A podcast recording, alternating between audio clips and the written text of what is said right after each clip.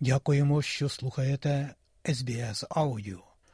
Вісник Україна сьогодні нині подає наша кореспондентка у Львові Марія Галащук.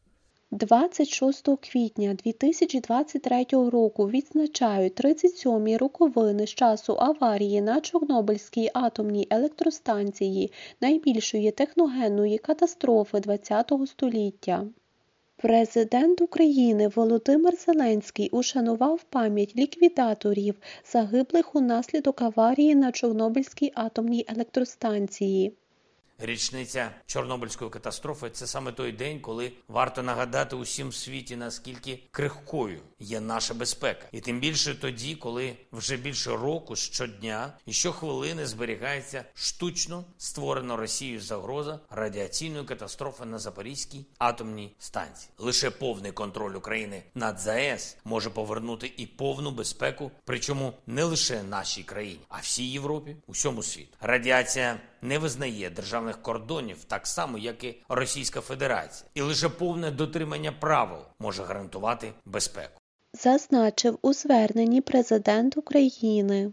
Міністр захисту довкілля та природних ресурсів України Руслан Стрілець поклав квіти до стіни пам'яті на території Чорнобильської атомної електростанції та розповів про план відновлення зони відчуження. Ми повинні зробити сьогодні максимум для того, щоб зона відчуження стала зоною відновлень. Це вкрай важливо, тому що ми повинні використовувати цю територію після її очищення саме для розвитку. Це саме те, чого ми прагнемо. Про стан справ на атомній електростанції в окупованому Енергодарі розповів директор Центру дослідження енергетики Олександр Харченко в ефірі телемарафону Єдині новини. Фактично станція контролюється Росатомом, і відповідальність на сьогоднішній момент абсолютно повністю лежить на стороні московського режиму. Включилися вже перші кроки до санкціонування Росатому як компанії, яка мала б якомога швидше, власне, з точки зору міжнародних норм і правил, повернути над станцією реальному власнику, повернути можливість доступу до відновлення безпекових сервісів і безпекових систем українській стороні. І зараз можна констатувати, що і американські, і британські, і інші державні структури, які відповідають за контроль над ядерними об'єктами, ядерною ситуацією, активно працюють над тим, яким чином, якими технічними і політичними засобами впливати далі на ситуацію з одного боку, а з іншого боку йде активна дискусія, яким чином готуватися до моменту, коли станція буде звільнена, бо Україна вже має досвід деокупації, і на деокупованих територіях енергетичні комплекси фактично були зруйновані.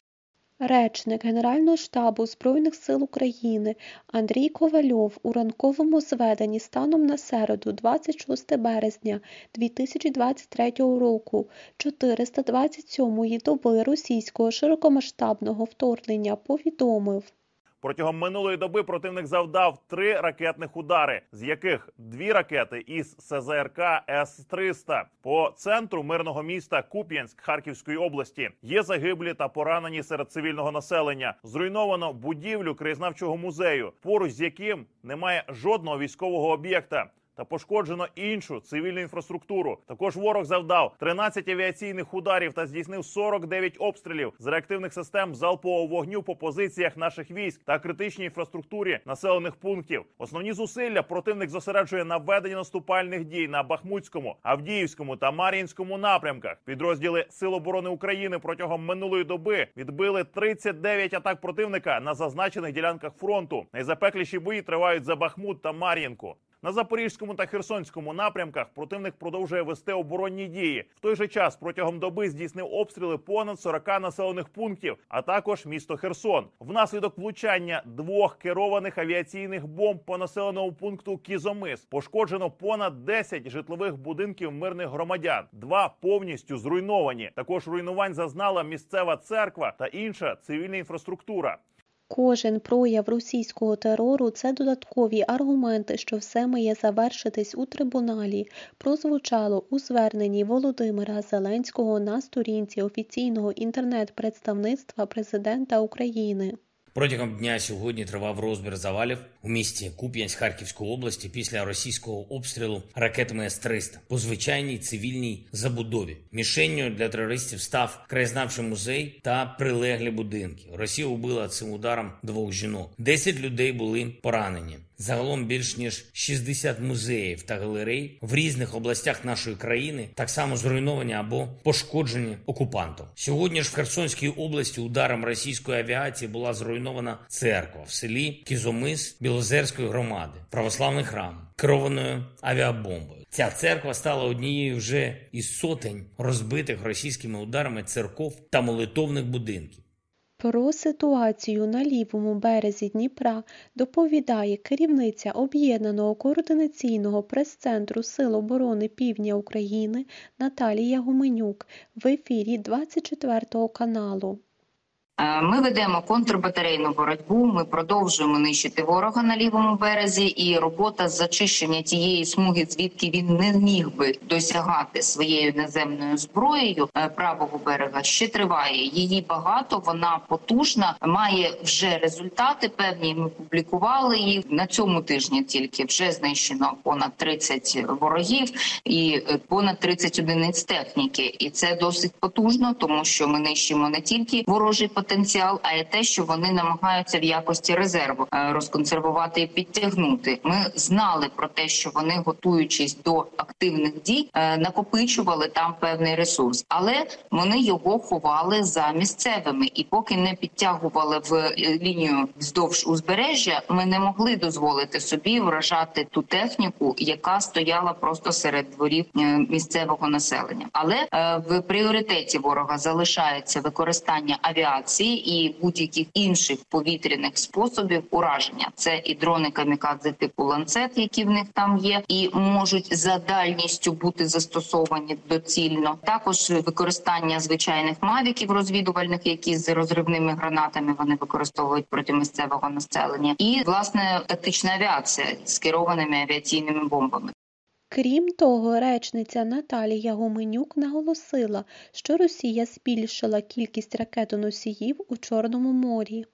Ворог продовжує маневри і тяжіє до новоросійська більше вже не так спокійно їм в Севастопольських бухтах, і вони намагаються розсередити свій потенціал корабельний. Вже 13 е, кораблів знаходиться в угруповані в Чорному морі на виході, серед яких вчора надвечір було збільшено ракетоносії удвічі: два надводних, два підводних із сумарним залпом можливим 24 калібри. Таку е, загрозу ми розцінюємо як дуже високу е, загрозу ракетної небезпеки. Треба усвідомлювати, що навіть доведений до критичного мінімуму запас ракет може бути ворогом застосований по території України.